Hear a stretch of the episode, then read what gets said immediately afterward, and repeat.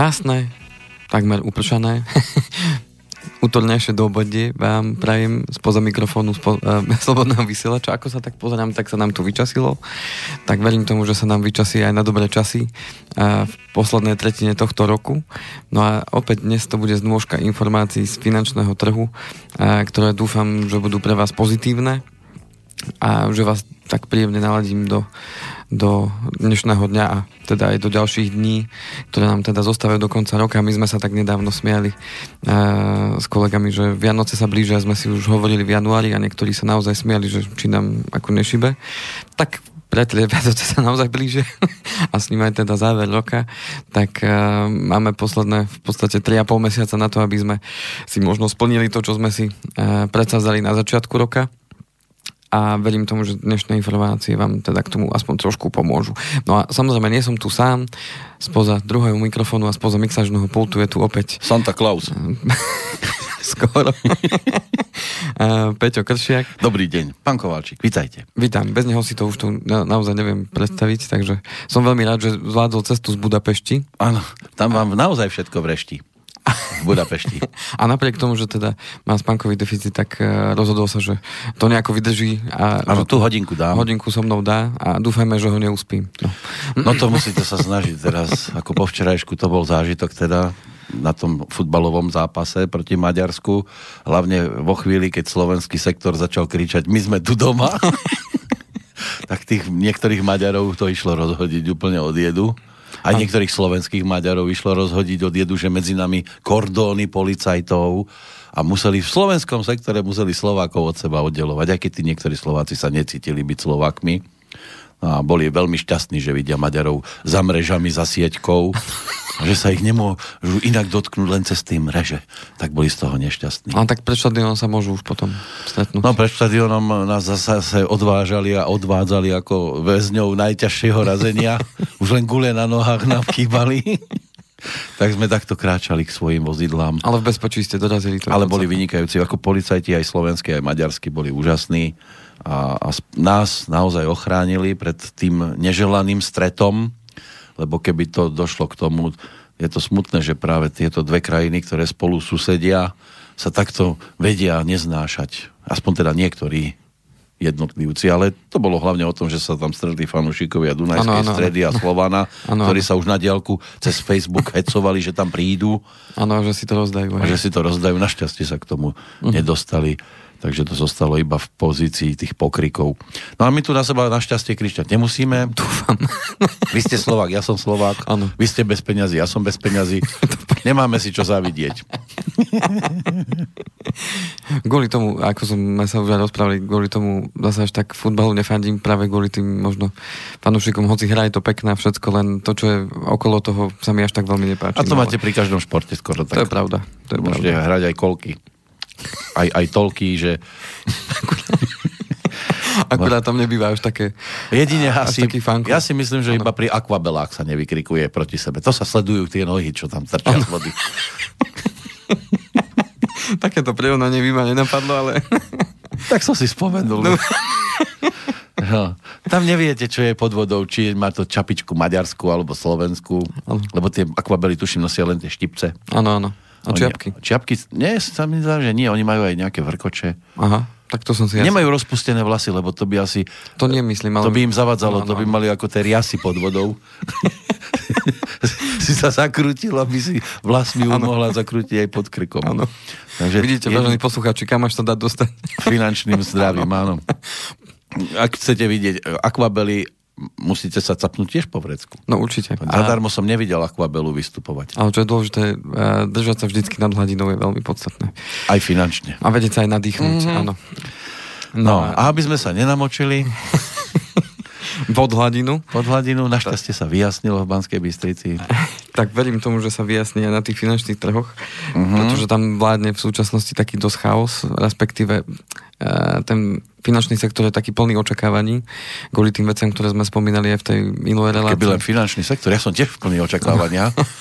už A to nie som vôbec z finančného sektoru, že čo to dnes vytiahnete, lebo chcete dať z každého rožka troška zase? Áno, áno. Uh, aj keď možno to bude taká one-man show, ale... Uh, to vždy. Aby sme to, aby sme to naviazali na nejaký kontext, tak uh, v tej minulej relácii sme spomínali uh, teda, že, že um, tá Európska centrálna banka uh, práve tento týždeň bude zasadnutie, kde sa rozhodne teda o tom, že čo sa bude ďalej diať.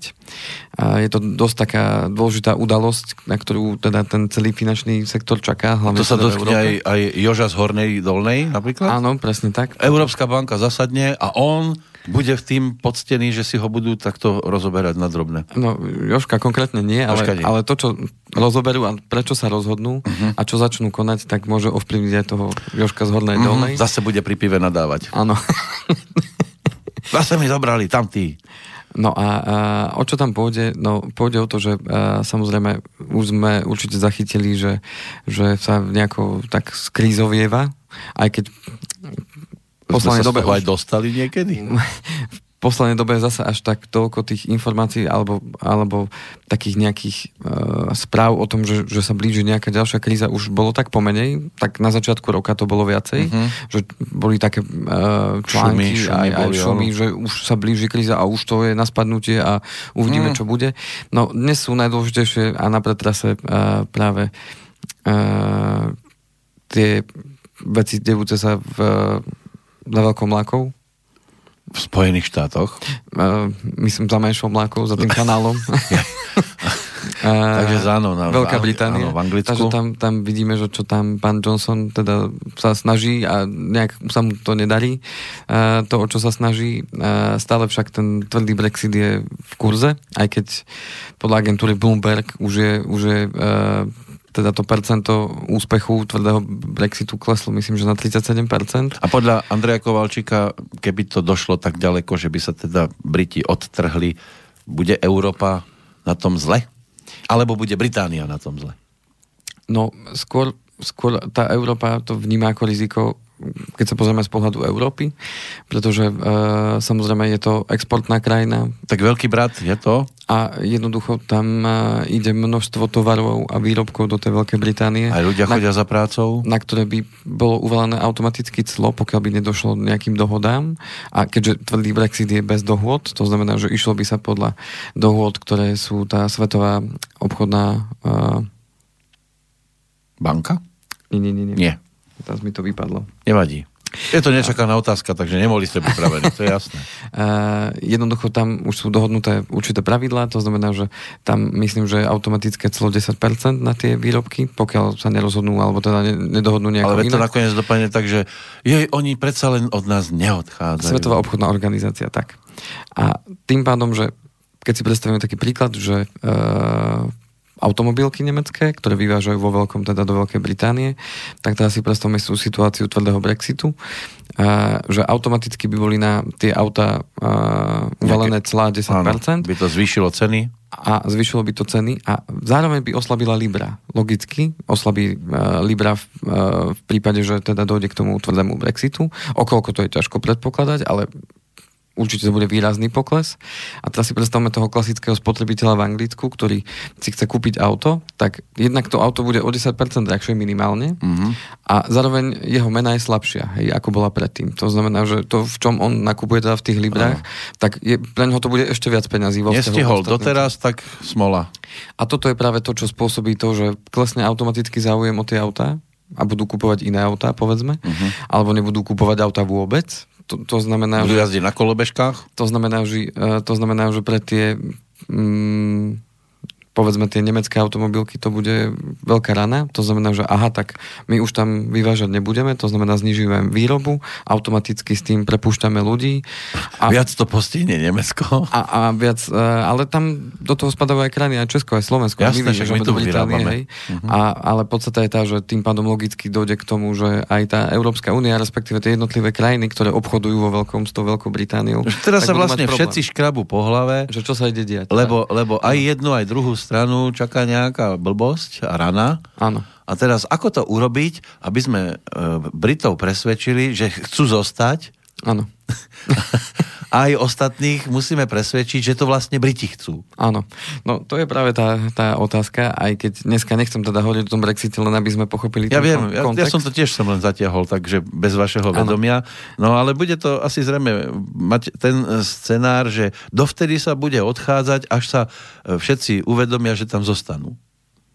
Tak ako aj bolo u nás kedysi nejaké referendum alebo niečo, nejaká, nejaká takáto anketa a kým nebol ten správny výsledok, ktorý niekto chcel, Áno.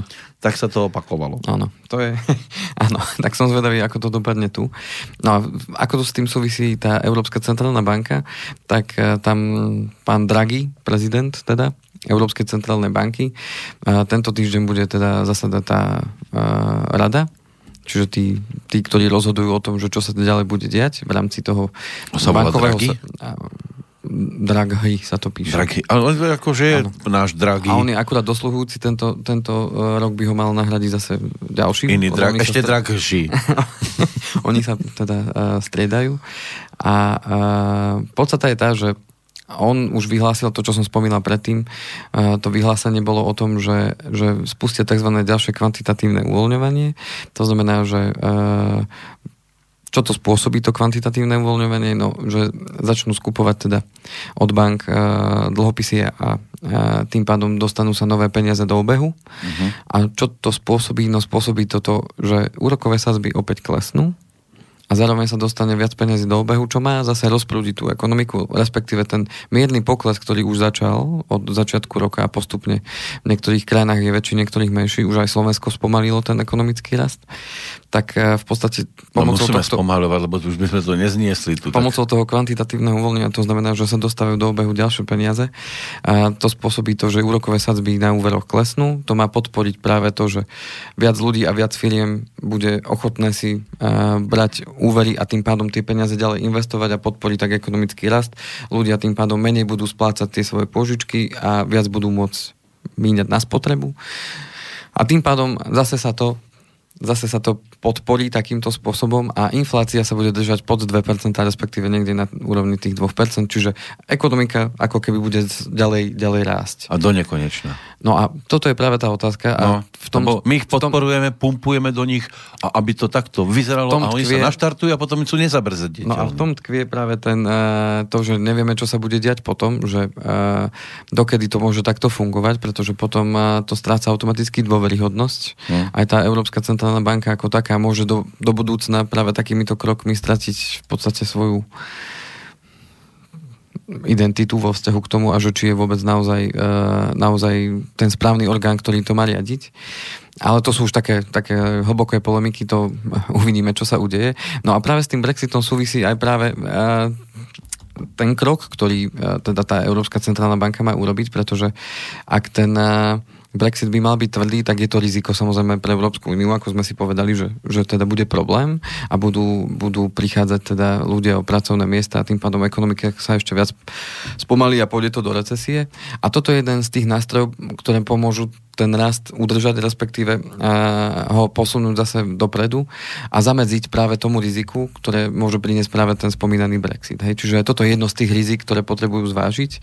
No a keďže tam ešte stále je tá otázka toho Brexitu otvorená a teraz je september, kedy je naplánované to stretnutie, kedy má tá Európska centrálna banka vyhlásiť, čo idú teda urobiť, tak stojí ten pán Draghi preto vloží to otázku, že OK, nevieme, ako dopadne ten Brexit, ale OK, ideme spustiť to uvoľňovanie, nejdeme to spustiť. A viac Podľa vás by mali? Uh, ja si myslím, že nie, že by mali s tým počkať. Môj počkať. názor osobný. Lebo, mm. lebo nevieme, ako sa to vyvinie. A, ja predpokladám, že nás počúvajú signál... a že to teda ano. zvážia. a, ale tak to je môj... Čo, ja, som... ja viem, že vy ste ako jeden mravček vo veľkom mravenisku, ale predsa, a... no ale podstata, podstata je tá, že uh, čo to môže spôsobiť. A uh, teraz je tá otázka, že čo my s tým máme urobiť, alebo respektíve čo sa teda udeje. No ono sa začalo už diať a to už na konci augusta a začiatkom septembra už na to reagujú v podstate aj banky, lebo celý trh teraz na to čaká, hej, čo sa teda bude diať, lebo podľa toho sa začnú správať aj banky a, a budú prispôsobovať tie svoje stratégie zase na najbližšie obdobie. No ale čo sa už udialo a, a čo už je teda viditeľné, a, sú znižené úroky na hypotekárnych úveroch opäť. To znamená, došlo zase opätovne k zníženiu úrokových sadzieb a niektoré banky, dokonca jedna z nich vyšla s takou vecou, ktorá je naozaj za, za tú éru som nevidel, že by, že by až takto znižila úrokové sadzby a to, že znižila úrokovú sadzbu na 1,09% a s fixáciou až 10 rokov. To znamená, že dnes v preklade tí, ktorí možno hypotéku nemajú. V preklade dneska, keď si, by ste si zobrali takúto hypotéku, tak máte istotu, že 10 rokov sa vám ten úrok meniť nebude. To znamená, že budete splácať úrok 1,09% 10 rokov. Nepôjde to ani hore, ani dole. Tak. To znamená, že je to jedna z najnižších úrokových sadzieb, aké vôbec v histórii hypotekárnych úrokov boli. A to ešte sa viete dostať po to 1% v prípade určitých podmienok, ktoré keď v tej banke splníte, tak môžete ísť až dokonca na 0,79%. To je radosť mať S fixom nejakú... na 10 rokov. To znamená, že uh, aký je to signál a ako si to máme prečítať, respektíve čo môžeme od toho očakávať. No tak keď som nad tým premýšľal, že čo to asi môže znamenať, uh, tak jedna z tých vecí, ktorá ma logicky napadla, že tie nízke sadzby banky a ich analytici, lebo banky sa čiže správajú podľa určitých analýz, či už krátkodobých alebo dlhodobých, tak keď vyšli s takouto vecou, že na 10 rokov sú ochotné ísť do toho rizika, že uh, my vám zafixujeme ten úrok na povedzme tých 1,09, tak rátajú s tým, že tie nízke úrokové sazby budú naozaj dlhú dobu. A tým pádom stále sa to banke oplatí s, tou, s takouto fixáciou ísť e, do toho. Ďalšia vec, ktorá ma napadla je, e, chceme získať väčší podiel na trhu. To znamená, že e, ideme do toho s tým, že dáme najnižšie úroky, aby ľudia prišli k nám a tým pádom sa nás väčší náš podiel a tým pádom máme väčší zisk a zase môžeme nejakým spôsobom investovať. No a e, ďalšia vec, ktorá podľa mňa s tým súvisí, že, že tá splatnosť tej hypotéky je predsa nie len 10 rokov, ale je teda dlhšia. Takže rátajú s tým, že tak či tak, keby aj došlo k nejakému zvýšeniu úrokových sadzieb v budúcnosti, nebude to až také markantné, že by banka na tom bola nejako extrémne stratová a zároveň, že tá splatnosť tej hypotéky je predsa dlhšiu dobu ako 10 rokov, takže banka, banka si svoje peniaze dostane naspäť aj so ziskom. No, to ale to je radosť mať e, dlžobu. Áno, určite, ale keď si predstavíme, e, že pred e, možno 4 rokmi tie úrokové sazby boli cez 2%, tak ešte človek, ktorý má teraz povedzme výročie fixácie, že teraz sa blíži to 5. výročie fixácie a povedzme, že majú rokovú sazbu, ja neviem, 2,1%, tak teraz si môže tú svoju úrokovú sazbu znižiť o 1%. A to 1%, keby sme to hodili do nejakej úverovej kalkulačky, tak spraví naozaj, naozaj zaujímavú čiastku mesačne. Pri takom možno 50 tisícovom úvere to môže byť 30-40 eur mesačne. To zase, keď vynásobíme krát 12, tak to je 500 eur, to je možno... Dovolenka alebo takmer jeden mesačný plat, povedzme, hej. To znamená, že toto sú reálne veci, ktoré teraz môžu ľudia získať. A, a tu sa dostávame k otázke, že komu sa to oplatí. Čiže už vieme, že čo to asi znamená a že ten fix môže pre mňa znamenať naozaj veľkú výhodu. A otázka je tá, že či sa mi to oplatí do toho ísť. Lebo, Zadlžiť sa na 50 tisíc? Mm, myslím, keď už ten hypotekárny úver mám. Už keď ho mám. Áno, aby som vysvetlil, že či sa mi oplatí, povedzme, uvažovať nad tým, že idem zmeniť banku, alebo idem uh, teda si prehodiť úver niekde inde, respektíve refinancovať, a že či sa mi to teda oplatí, keďže ma lákajú na takýto, na takýto úrok. Tak prvú vec, ktorú potrebujeme zvážiť je to, že uh, či ak, v akej výške mám dnešný teda úver a že či hodnota mojej nehnuteľnosti je dostačujúca, lebo dnes už je uh, štandardom 80% na hypotéka. Čiže, Dáte nejaký modelový príklad? Čiže modelový príklad, ak hodnota nehnuteľnosti je 100 tisíc, uh-huh. ale ja som si bral, povedzme, pred tými 4 rokmi hypotéku na 100 tisíc, lebo vtedy ešte boli 100% úvery, tak dneska po 4 rokoch ešte nebude mať 80 tisíc ako hodnotu e, alebo výšku úveru, pokiaľ som nedával nejaké mimoriadne splátky. Jednoducho po, po 4 rokoch e, nebudem mať splatených 20% z hypotéky, pokiaľ som nejakú mimoriadnu splátku nespravil, alebo ju nemám na kratšiu dobu, ako je 30 rokov. Jednoducho to nesedí. To znamená, prvé, čo si potrebujem zistiť, je, aká je hodnota mojej dnešnej nehnuteľnosti, lebo vychádzam teraz z praxe, lebo klienti ma začali oslovovať s tým, lebo videli reklamu, a dostávali SMS-ky, tí, ktorí sú v tej danej banke, že majú momentálne takýto úrok a tak ďalej. To znamená, ma začali tak oslovovať a bombardovať s tým, že OK, poďme do toho, to je zaujímavý úrok, oplatí sa mi to, poďme. A, takže len aby sme a, poslucháčom vedeli povedať, že, že či do toho ísť alebo neísť. To znamená, že... A... a keďže vás bombardovali, tak je dobré do toho ísť. To je práve to, čo chcem vysvetliť. Aha, vy ste ich brzdili. Vy ste ich mohli aj brzdiť. Ona povedala, stop, stop, stop. Počkajte, počkajte, nebuďte takýto nedočkaví. Áno, po, Nemusí to dobre. Poďme sa stretnúť a porozprávame sa o tom, že uh-huh. či to mhm. má zmysel. To znamená, že ak si pred tými 4 rokmi brali 100% hodnoty nehnuteľnosti, tak uh, dnes s veľkou pravdepodobnosťou nemajú len 80 tisíc dostatok úveru. Čiže ak som si bral 100 tisíc pred 4 rokmi, uh-huh. tak ja by som potreboval aby hodnota môjho úveru bola len 80 tisíc, aby mi schválili túto sadzbu, tých 1,09 aby som mohol refinancovať. Čiže ak túto podmienku mám splnenú, OK, môžem do toho ísť. Lebo, lebo už je to, začína byť zaujímavé. Ale keď ju nemám?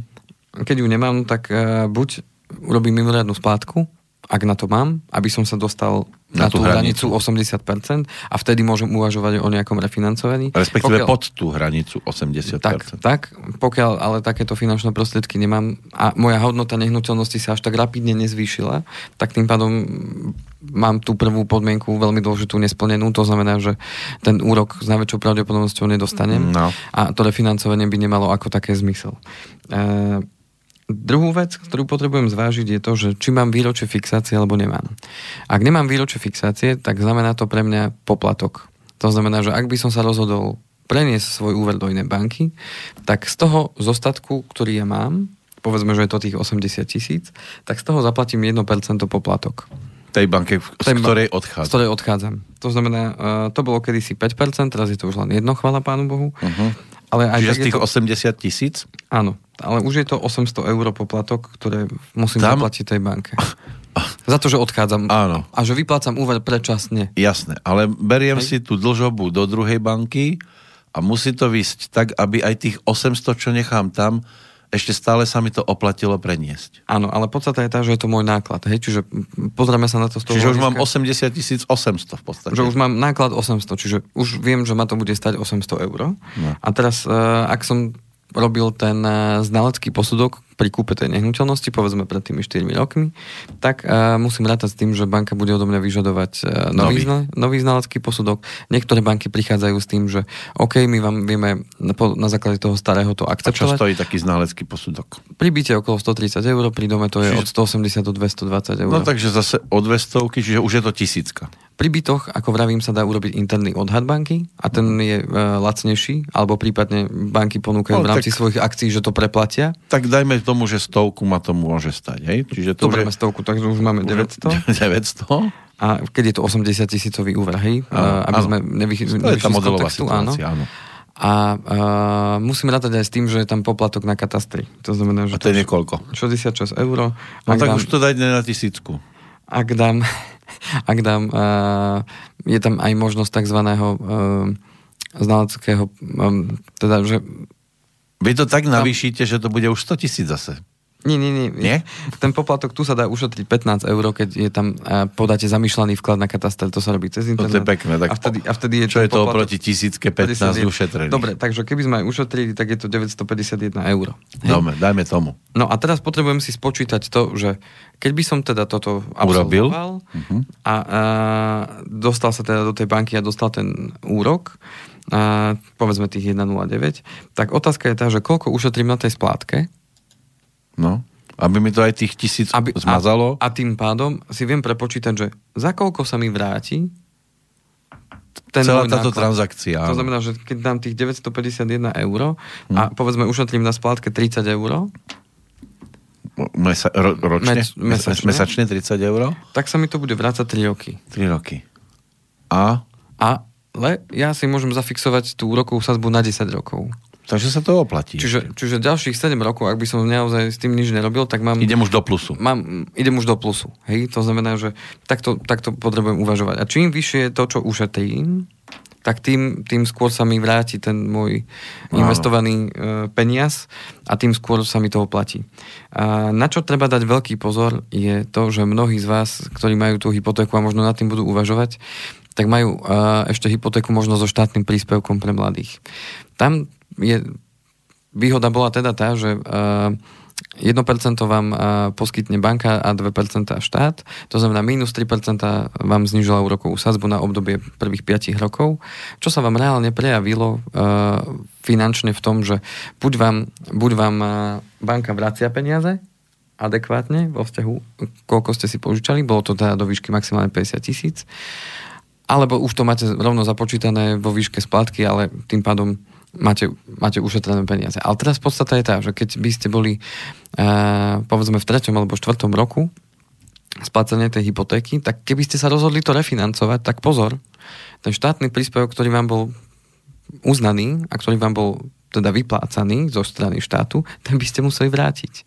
To znamená, že ak ste za tie 3, možno necelé 4 roky, a, schválne spomínam 4 roky, ak by ste teda do 4 rokov takýto úver refinancovali, tak automaticky vám banka vyčísli tú sumu, ktorú potrebujete vrátiť naspäť do štátneho rozpočtu a môže to byť tisíc aj 2000 eur, podľa toho, akú ste mali vysokú rokovú sadzbu. Avšak, ak je to už 4 roky od dátumu, kedy vám bola prvýkrát zaslaná naspäť tá, tá bonifikácia, to znamená, že vám prvýkrát prišiel na účet a, ten štátny príspevok, tak ak je odvtedy už 4 roky, a teda ste už za tým termínom, tak vtedy už to môžete vyplatiť, teda medzi 4. a 5. rokom splácania tej hypotéky už môžete vyplatiť ten uh, hypotekárny úver bez toho, aby ste ten štátny príspevok museli vrácať. Uh-huh. To znamená, že... Splnil dôležitá... nejaké obdobie. Áno, takže je tam dôležitá táto hranica 4 rokov a tam musí byť teda prekročená, aby, aby uh, ste nemuseli tento štátny príspevok vrácať. A preto otázka, že či sa mi to oplatí, potrebujete si uvedomiť aj toto, že či to máte alebo nie. Kde to zistíte? No, treba si zobrať úverovú zmluvu a v tej úverovej, úverovej zmluve to máte napísané, že či tam bol uznaný štátny príspevok alebo nebol. Čiže, lebo mnohí ľudia si to nepamätajú, že či mám so štátnym, či nemám so štátnym a tak ďalej. To znamená, že ešte toto je veľmi dôležité e, zvážiť, že či sa mi to vôbec oplatí a či do toho ísť. Pretože viem, že niektorí do toho môžu ísť hr, budú sa tešiť z toho a vedia, môžem ušetriť na tej splátke a tak ďalej a neuvedomia si tieto veci. A keď urobia už tie kroky, že požiadajú tú banku o, o vyčíslenie toho zostatku dlhu, lebo už mám schválený úver v tej novej banke a príde toto vyčíslenie, tak uh, môžu byť nemilo prekvapení, že a toto čo má znamenať, prečo ja mám ešte zaplatiť ďalších 2000, uh, 2500 eur, keď ja som o tom nevedel. Hej? To znamená, že toto je dôležitá vec uh, pri uvažovaní, že či mám do toho ísť alebo nemám do toho ísť. No len to uvažovanie. Ďalšia vec, každý nevlastní. Ďalšia vec, samozrejme, nie je to jediná banka, ktorá znižila úrokové sadzby. Ono sa to vždycky deje plošne. Nejaká banka vyjde, zniží úrokovú sadzbu, ostatné na to zareagujú, lebo nechcú zaostať. To znamená, že pokiaľ máte pocit, že platíte vysoký úrok, alebo sa vám blíži fixácia, prvé kroky by mali byť, že vy navštívite tú vašu banku, v ktorej máte teda ten úver, dohodnete si stretnutie a poviete, dobrý deň. Ja som ten a ten. Ja som tu. Hádajte, som, va- prečo som prišiel. Som vašim dlžníkom a vidím, čo sa deje na trhu a ja chcem platiť menej. A čo urobíte pre mňa, aby som zostal u vás? A ono to tak je, že každá banka sa snaží udržať si toho klienta. Samozrejme, keď klient odchádza, síce získajú jednorazovo to 1% z toho zostatku, ale to je ďaleko menej, ako keď by ten človek zostal v tej banke a splácal ďalej ten úver. To znamená, že tá banka určite e, sa s vami bude rada o tom rozprávať. Čiže nebude to tak, že nič. A, to a on pra... povie, že dobre to je práve to, čo môže byť výrazne lacnejšie, ako ísť. E, nevravím, že dosiahnete úplne tie isté podmienky, ako keby ste odchádzali niekde inde, ale uh, zase z pohľadu poplatkov je to iné, pretože uh, každá banka má samozrejme tú poplatkovú štruktúru uh, svoju, ale tie poplatky sú veľmi podobné. To znamená, že keď prídete do tej existujúcej banky vašej, kde máte ten svoj úver a poviete, že no, viete, mi nedali ponuku v tej banke oproti, že mi dajú takýto úrok a na taký... A pritom ani v tej banke nikdy nebol? A, a povedali, že, že to aj vybavia všetko za mňa a ja som sa prišiel teda opýtať, čo vy spravíte pre mňa, aby som zostal u vás. No a tá banka môže urobiť dve veci. Buď, buď e, vám povie, že OK, my vám dáme takúto ponuku a, a buď berte, alebo nechajte tak, uh-huh. alebo urobí to, že dorovná tú ponuku, len aby ten človek teda zostal. Uh-huh. A tým pádom tá zmena zmluvných podmienok znamená, že zaplatíte jednorazovo jeden poplatok za zmenu zmluvných podmienok, ak nie je práve obdobie fixácie. Tí, ktorí majú obdobie fixácie, že vám priš, prišiel list alebo vám príde list o tom, že aha, uh, o dva mesiace vám uh, končí fixácia a my vám ponúkame takúto sadzbu na ďalšie obdobie. Príďte, zastavte sa v banke a uh, dohodneme sa, že na aké obdobie fixácie, aký úrok bude. Tak títo majú najlepšiu pozíciu, pretože tí prídu do banky, lebo majú akurát fix a vedia komunikovať s bankou a nebude ich to stať nič. Kdežto tí, ktorí tú fixáciu majú možno o rok, o dva, o tri, a, tak tí už musia jednať s bankou a tam už je poplatok, ale ten je výrazne nižší, ako keby ste mali zaplatiť to 1% plus nový znalecký a plus, e, plus ešte kataster. To znamená, že to sa pohybuje od 80 do 200 eur jednorázovo za zmenu zmluvných podmienok a opäť, pokiaľ sa mi to oplatí, tak radšej zaplatím možno aj tých 200 eur, ak dostanem veľmi podobné podmienky ako v tej, v tej inej banke, pokiaľ nie som samozrejme nespokojný ešte s ďalšími 30 vecami v tej banke, tak eh, keď mi jednoducho dajú nižšiu úrokovú sadzbu za tých 200 eur a ja nemusím vybavovať znalca, a nemusím vybavovať eh, prevod, nemusím si otvárať nový účet a tak ďalej, tak jednoducho jednou návštevou to viete vyriešiť a bude vás to stať menej. Čiže... No, je len zaujímavé, že ak niekto aj, lebo banky podľa mňa o sebe vedia, ako Určite. majú nastavené veci a teraz niekto príde a povie, ak mi to nezmeníte, tak budem od vás e, schopný odísť. Oni povedia, však my to prehodnocujeme, prehodnotíme a on si môže povedať, ale keby som neprišiel, tak by ste boli ticho. No to je jasné, že by boli ticho. Pekne. Tak ja som váš a vy takto? No jasné, to tak je. No. To znamená, že uh, tu stále platí to pravidlo, že o tie svoje peniaze sa potrebujeme starať. Mm. A, a práve preto som zvolil túto, mm, túto tému, keď je to aktuálne, pretože tá jeseň a jar sú vždy obdobiami, kedy uh, tie kampane bank sú veľmi výrazné a práve keď došlo k takéto výraznej zase zmene, respektíve ani nie tak, že by bolo to zníženie úrokov až také markantné, ale to, že už tie banky pristupujú na čoraz dlhšiu fixáciu s tým nízkym úrokom, tak eh, mnohí práve uvažujú nad tým, že veď aha, tak ja si to môžem naozaj zabezpečiť na tých 10 rokov, a mám, mám istotu, že čokoľvek sa udeje, ja budem splácať tú istú splátku. Takže m, mm, pre mnohých je to veľkým lákadlom, ale druhá vec je práve zvážiť si, že či sa mi to oplatí. No však a mnohí sa ale už, dostali... Už by mi mali, povedzme, nie, že dorovnať to, čo by som získal tam, ale už keď som na to sám prišiel, tak by mi to mali dať ešte lepšie. Samozrejme, vždy je to na dohode s bankou. A v každom prípade ale mnohí, ktorí brali tie 100% hypotéky, tak dneska budú práve v tej situácii, kedy im to nebude vychádzať. Práve z toho dôvodu, že, že jednoducho tá hodnota, tá, tá výška toho úveru vo vzťahu k hodnote nehnuteľnosti je stále vyššia ako 80% a tí bohužiaľ nie sú v takej pozícii, že by mohli ísť vyjednávať s bankou, pretože mm. tá banka vidí, že aha, tak vy máte tam takúto nehnuteľnosť, vy máte takýto a vy nám tu hovoríte, že vám dajú inde tak viete čo, kľudne to vyskúšajte. Hej, a to v úvodzovkách... A už sa začnete škrábať po hlave? Nadnesene to rozprávam, neviem, že presne takto, ale, ale, ale toto presne je to, že čo tie banky zase vedia. A ak si spomínate, alebo možno si vyhľadáte jednu reláciu, myslím, že sme to nazvali, že uh, ako sa nezblázniť a nebyť otrokom alebo niečo takéto. A tam som spomínal práve to, že uh, už v spomínanom Anglicku viac ako 30% domácností je uh, v tzv. Uh, takzvanom, že sú otrokom hypotéky a to je práve to, že vplyvom regulácie, to, že sa znižila tá, to percento LTV, že uh, koľko percent z hodnoty nehnuteľnosti si môžu zobrať úver, tak už takmer 30% domácností vo Veľkej Británii nemôže s úverom nič spraviť, pretože hodnota ich úveru má vyššie percento uh, oproti hodnote nehnuteľnosti a tým pádom tá banka vie, že oni nemôžu len tak niekde odísť do inej banky alebo nejako sa dohodnúť na nejakej úrokovej sazbe.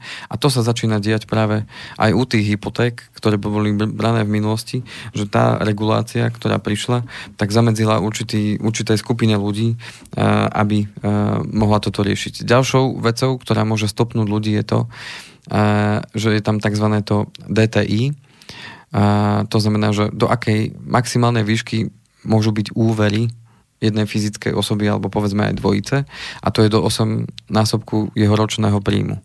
To znamená, že mnohí, ktorí si zobrali hypotéku a k tomu ešte spotrebáky, tak ak majú túto hranicu dneska prekročenú a chcú to refinancovať, že tak spojíme to do jednej hypotéky, však už tá hodnota nehnuteľnosti je dosť vysoká, tak sa im môže ľahko stať, že im to banka neschváli, lebo povie, no ale vy, vy chcete od nás viac peňazí, ako je ten 8 násobok toho ročného príjmu a my vám to jednoducho schváliť nemôžeme.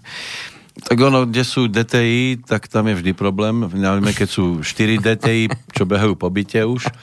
Jedno dievčatko a traja chlapci, to sú tiež DTI. Áno. A ďalšia, ďalšia vec je tá, že tí, ktorí možno nejakým spôsobom sa snažili získať tú hypotéku a nejakým spôsobom si ovplyvňovali ten svoj príjem, smerom nahor, že si ho vedeli ovplyvniť, či už po dohode so zamestnávateľom alebo nejakým iným spôsobom, tak dneska, keď ten príjem majú oficiálne nižší, či už sú to živnostníci alebo zamestnanci, ktorí bohužiaľ, ako to u nás funguje, fungujú na minimálnu mzdu oficiálne, neoficiálne majú viacej, tak títo majú veľký problém práve s tým DTI. To znamená, že v minulosti si zobrali hypotéku, povedzme tých 100 tisíc, dneska sú zase naspäť na tých, tých príjmoch, že sú povedzme na tú minimálku, tak im to jednoducho dneska nevidieť na refinancovanie, pretože to DTI sa skúma už aj pri tom refinancovaní. Takže e, toť, toť e, Z tejto témy akože všetko. Všetko. Dáme si prestávku? Ak nebude nejaká otázka, tak môžeme dať prestávku. Otázok mám, ale to si budem šanovať. Teraz dáme návod, ako si nejaké, to, nejaké tie DTI zadovážiť, lebo máme pesničku. Vy ste si dnes e, zvolili, že by nám mohol spievať Rišo Miller. Áno. No a ten sa teda rozrečnil na túto tému DTI aj v tejto pesničke, ktorá nám to tu teraz vyplní tú prestávku. Where,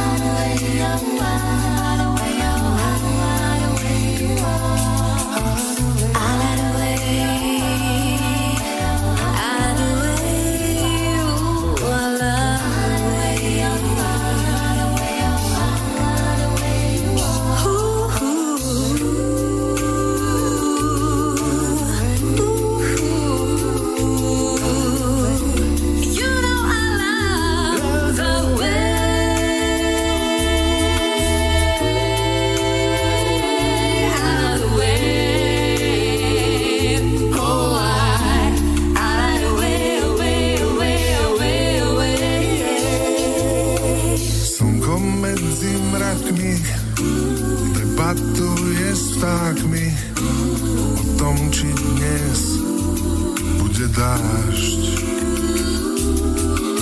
Načerpať chce silu, si odýchnuť na chvíľu, nevrav, že to nepoznáš.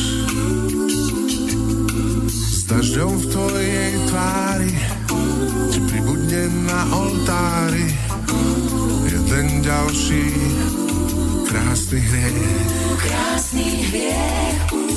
Milovanie v daždi, túžbu vo mne dráždi, o tom každý básnik vie. Si dnes mokrá, mokrá, ako myš, na vodu hádam, nemyslíš. Dáša hladí mokrou rukou, rozpúšťa sa iba cukor okolo nás. Vytlakovaní.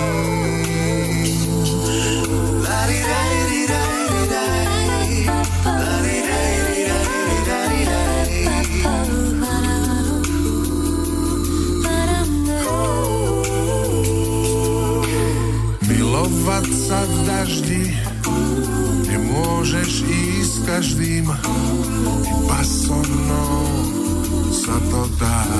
Sa to dá. Milovať ťa v daždi a potom už navždy, to nie je predsa náhoda. Si dnes mokrá, mokrá, ako myš.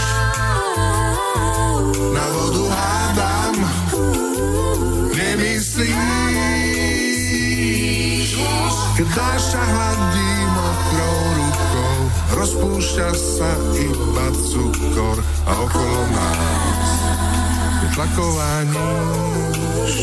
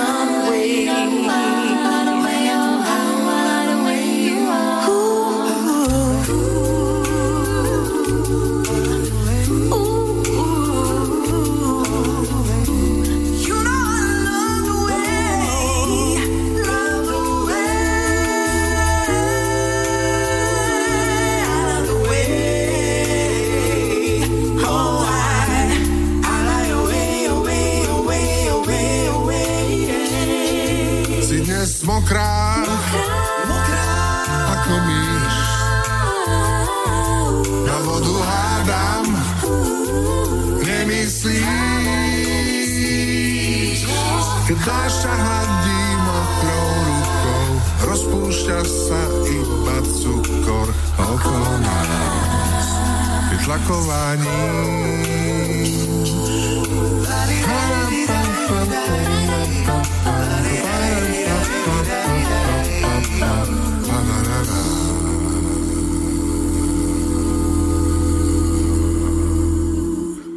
Je tlako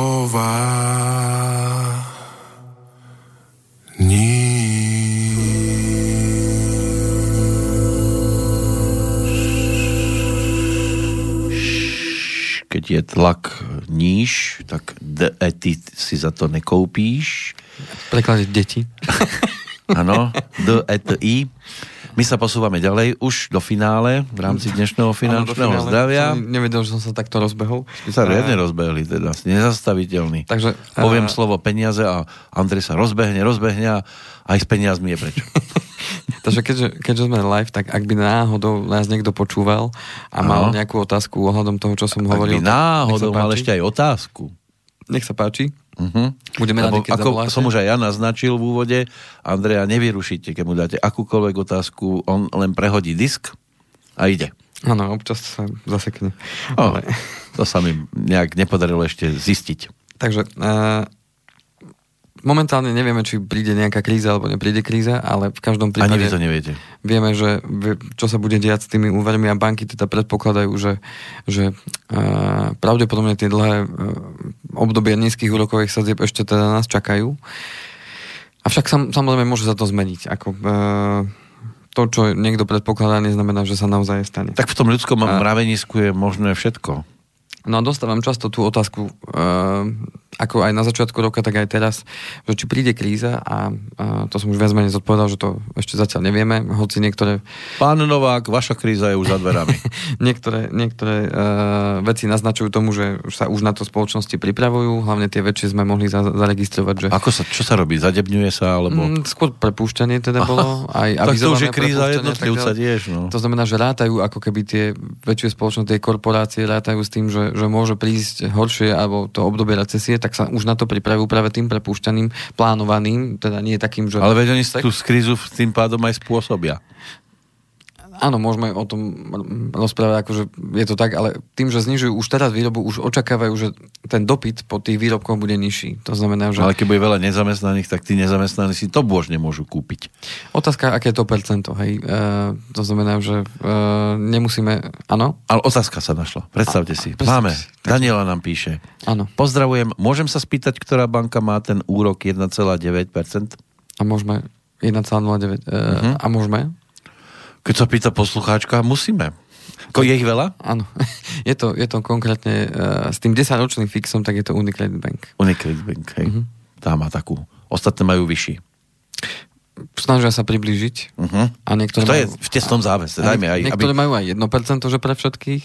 Áno? To je napríklad Prima banka, uh-huh. ale to je zase kapitola sama o sebe, to potom niekedy. Alebo koho to bude zaujímať, že, že čo oni majú za fígel. Nie je to zase všetko také krásne, ako to na vonok vyzerá? Áno, no, tak sú rôzne veci, to už naozaj je také na, na súkromnú debatu asi nie Jasné, jasné. A A ktorá má najväčšie percento? Keď... ťažko povedať, lebo tie úrokové sadzby sú naozaj individuálne. Áno, zamení? To znamená, že, a, individuálne tomu klientovi. To znamená, že závisí to od toho... Tak, tak. A- Ale keby Daniela, povedzme, išla tam do tej banky, ktorú ste spomínali, tak tam Tak jedna keď splní dané 09 podmienky, splní dané podmienky, pozor, není to tak, že teraz hoci kto príde, tak dajú 1,09, hej. Áno. To znamená, že splní určité podmienky, tak uh, jej môžu schváliť takúto sadzbu, ale samozrejme banka si vyhľadzuje vždycky právo. Buď dať prirážku, prípadne dať ešte zľavu za určité veci, to znamená, že toto je bez nejakých uh, väčších podmienok tých 1,09. Ak by ste si k tomu dali ešte poistenie úveru a povedzme ešte aj kreditnú kartu si zobrali k tomu, tak vám zase môžu dať ešte ďalšie zľavy a môžete sa dostať pod 1%. hej. Dokonca až takto Tak. klesnem. Tak, to znamená, že... Mhm. Uh, A dá mi ešte výstrih a sukňu krátku. To, či to, To nepo- nepomáha. Nepomáha to? Mm. Lebo tí, ktorí to schvalujú, vás nevidia. Nie. Ani cez kamery? Ani cez kamery. Á, to je škoda. To je škoda. Takže- Ale a na, pri mne je to dobré. Áno. Lebo potom by mi nepomohlo ani... Mne už vôbec nič. Ani tá sukňa, ani to Prídem tam, no to by mi ešte dali, že 4%. Keby som ja prišiel v sukni a s výstrihom, 4% minimálne. A pritom je doba tomu už otvorená. Áno. Uh, takže, ak príde teda tá kríza... A ďakujem za odpoveď inak dodatočne. A my ďakujeme za otázku aj Rado za reakciu. A, takže čo bude s úvermi, keď príde na, naozaj nejaká tá hospodárska kríza? No, mm, ťažko povedať. Tie úroky zväčšo pri tej kríze idú smerom nahor. Respektíve tá Európska centrálna banka sa snaží ich, ich stlačiť dole pomocou tých, e, tých svojich nástrojov, ktoré majú, ktoré sme jeden aj spomínali, to kvantitatívne uvoľňovanie, len ono, keď si to veľa tých nábojov vystrieľajú už teraz, tak potom, keď naozaj príde kríza, tak neviem, či to bude potom funkčné. Jo, len náboje dnes nespomínajte, lebo máme deň prevencie samovrážd. Aha, dobre. A to ešte aj s finančným svetom, keď sa spojí dohromady, no, a to je na guľku. A včera som dostal uh, otázku od kolegu uh, Mariana z uh, Beluše, tak toho pozdravujem na diálku. No a ten mi dal otázku, že sa ho teda, uh, keďže môj spolupracuje, tak sa ho klienti pýtajú, že no počuj, a keď príde tá kríza, tak čo bude s tým druhým, tretím pilierom a s tými investíciami? Tak uh, tu je veľmi dôležitá vec, že no, no čo sa udialo v tom 2008-2009 alebo 2001-2002 Radšej to nevyťahuj. Tak nevyťahuj. samozrejme akcie klesnú, alebo respektíve tie cenné papiere pôjdu smerom dole a hlavne teda akcie spoločnosti budú klesať. To znamená, že aj v tých druhých a tretích pilieroch, keď máme uložené peniaze v tých podielových fondoch, ktoré sú naviazané práve na, na tie cenné papiere, tak samozrejme tie podiely nám budú klesať. Avšak, keď e, máme do toho dôchodku ešte 20, 30 a viac rokov, tak to, že to dočasne poklesne, tak je len dobre. Lebo môžeme nakupovať tým, že tam investujeme pravidelne každý mesiac, a, tak e, automaticky nakupujeme lacné podiely a to je to isté ako keď v Tesku. Je akcia na nejaký tovar, povedzme, ja neviem, úterák stojí euro normálne a e, Hej? príde akcia minus Ja 50. som tam ešte za euro úterák nevidel. Príklad. Príklad. Dobre, to bola iba utierka. tak 2 eurá, dobre. A príde akcia, že je 50% zľava, tak je to za polovicu. Uh-huh. To znamená, za ten istý peniaz, za, za to 1 euro môžem kúpiť úteráky 2. A takto to funguje aj s tým, Až do vypredania zásob. aj s tými podielmi. To znamená, že, že keď cena toho podielu klesne o 50%, tak ja kúpim za ten istý peniaz, ktorý tam pravidelne vkladám, kúpim tie podiely dva, nie, nie len jeden. Takže funguje to rovnako. No a či sa môžem obávať toho, že nejaká spoločnosť krachuje, tak to je to isté, ako keby som sa obával, že bývam v bytovom dome a mám tam byt, ktorý je v mojom osobnom vlastníctve, ale ten celý bytový dom spravuje nejaký správca. Hej, tých správcov je teda veľa, majú to nejako rozdelené, no a spravujú ten, ten bytový dom. Tak keď skrachuje správca, čo sa môže stať, tak keď skrachuje správca, neznamená to, že ja som prišiel o byt. Len jednoducho ten správca je poverený správou toho bytu, ale nevlastní ten byt. Ano. To znamená, že tým pádom sa vymení správca, čiže nahradí ho niekto iný. Trošku sa to skomplikuje. Nahradí ho niekto iný, ten podpíše nové zmluvy a, a následne mám nového správcu, ktorý spravuje ten môj istý byt, ktorého hodnota nejakým spôsobom neutrpela alebo respektíve e, nič sa na tom mojom byte nezmenilo. A to isté funguje aj pri tých správcovských spoločnostiach, či už je to druhý alebo tretí pilier. To znamená, že v prípade, že by ten správca, povedzme, sa blížil k nejakému takémuto bodu, že ideme buď krachnúť, alebo teda zmena predaj, tak e, v takom prípade nahradí ho určite ďalší správca, ktorý prevezme tých klientov prevezme správu tých fondov, ale ako som povedal pri tom príklade, tých fondov sa to nedotkne. Čiže odpoveď na tú otázku, že či môžeme ja prísť o tie svoje finančné prostriedky tým, že správca zlyhá, tak nie. Takisto ako nemôžem prísť o ten byt, keď správca zlyhá. To znamená, že e, takýmto spôsobom je to ošetrené zo strany zákona. Tie spoločnosti sú pod väčším dohľadom a, a majú tvrdšie podmienky na svoje fungovanie ako banky.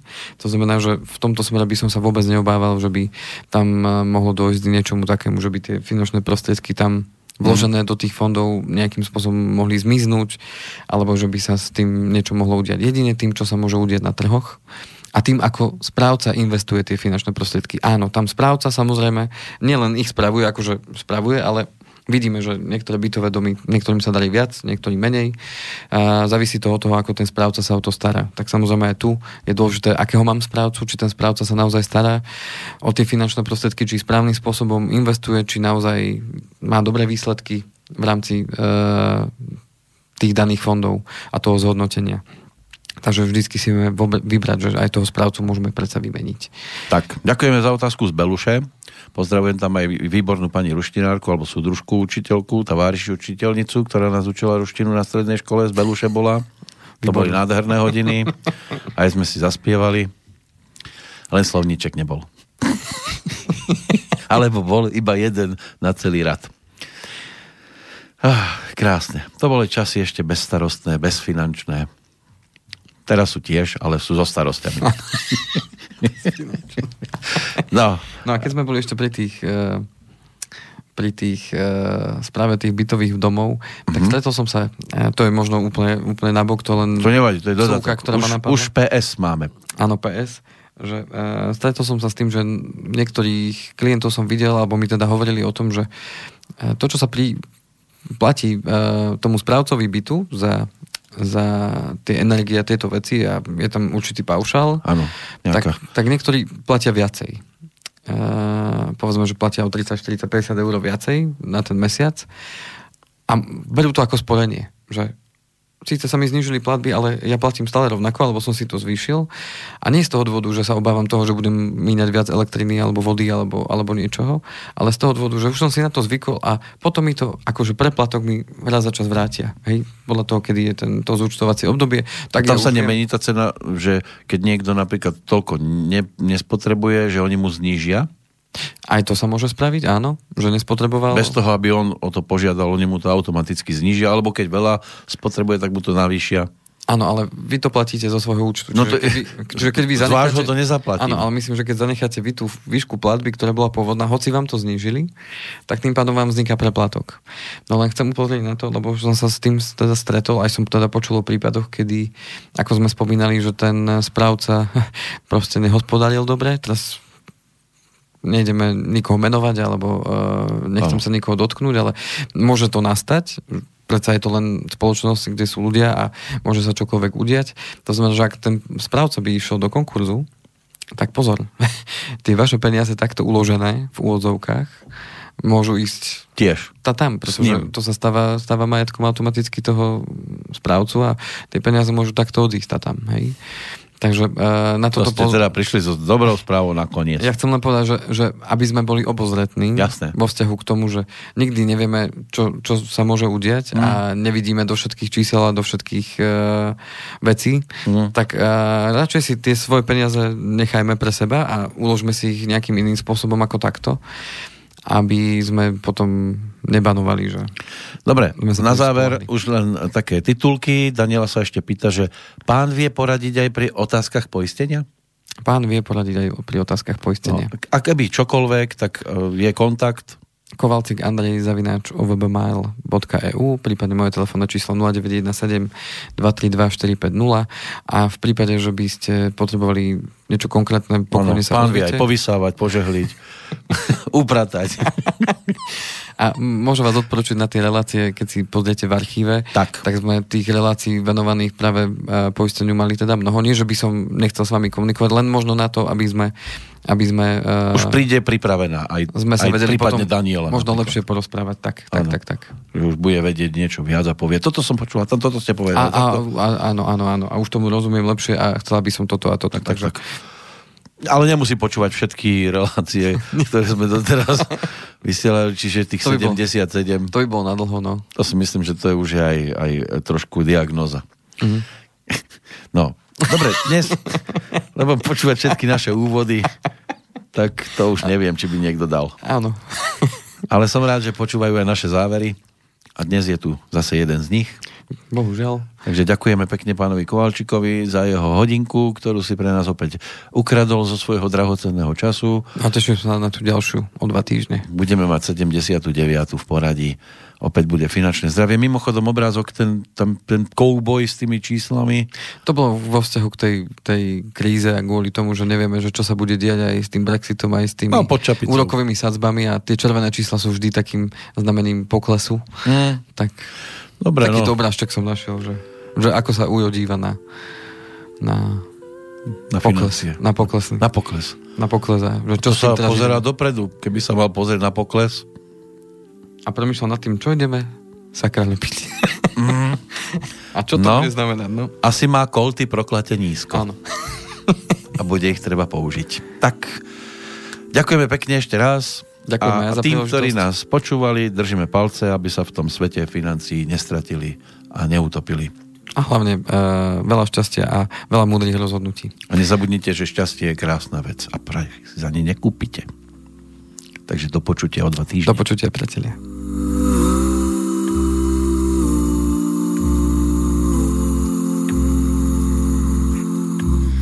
Víš, štěstí je krásná věc.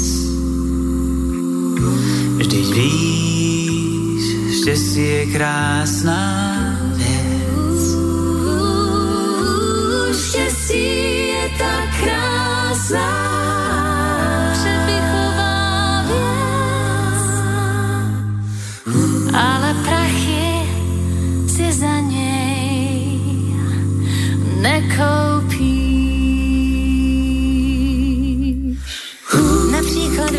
Slunce a vítr ve větvích. A nebo píseň tichou, jak padající sníh.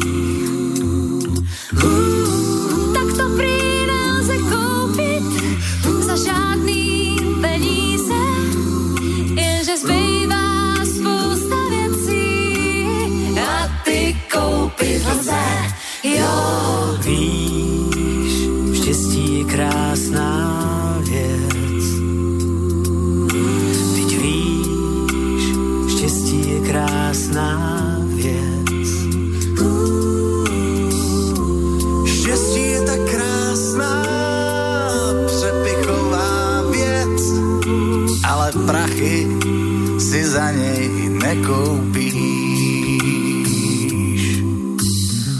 Jo, karton Melborek a taký porcelán s mokrejma cibulkama, tapety parmazán. Pět kilou heráku nebo džínsy Calvin Klein, tak možná, že to není štěstí, ale ale je to fajn. Vždy víš, štěstí je krásná věc. Vždy víš, štěstí je krásná věc. Štěstí je tak krásná, přepichová věc, ale prachy si za něj nekoupíš. Takovej východ od slunce je celkem v pořádku. Peníze mám, ale radši ty stojí za hádku. A proto, když se točtu po zemětřesení nebo bouračce, tak neuvěření. Jo, víš, štěstí je krásná věc. Vždy víš, štěstí je krásná věc. Štěstí je tak krásná, přepichová věc, ale prachy si za něj nekoupíš. Vždy víš, štěstí je krásná věc. Vždy víš, štěstí je krásná věc. Štěstí je tak krásná, přepichová věc, ale prachy si za něj nekoupíš. Ale prachy si za něj nekoupíš.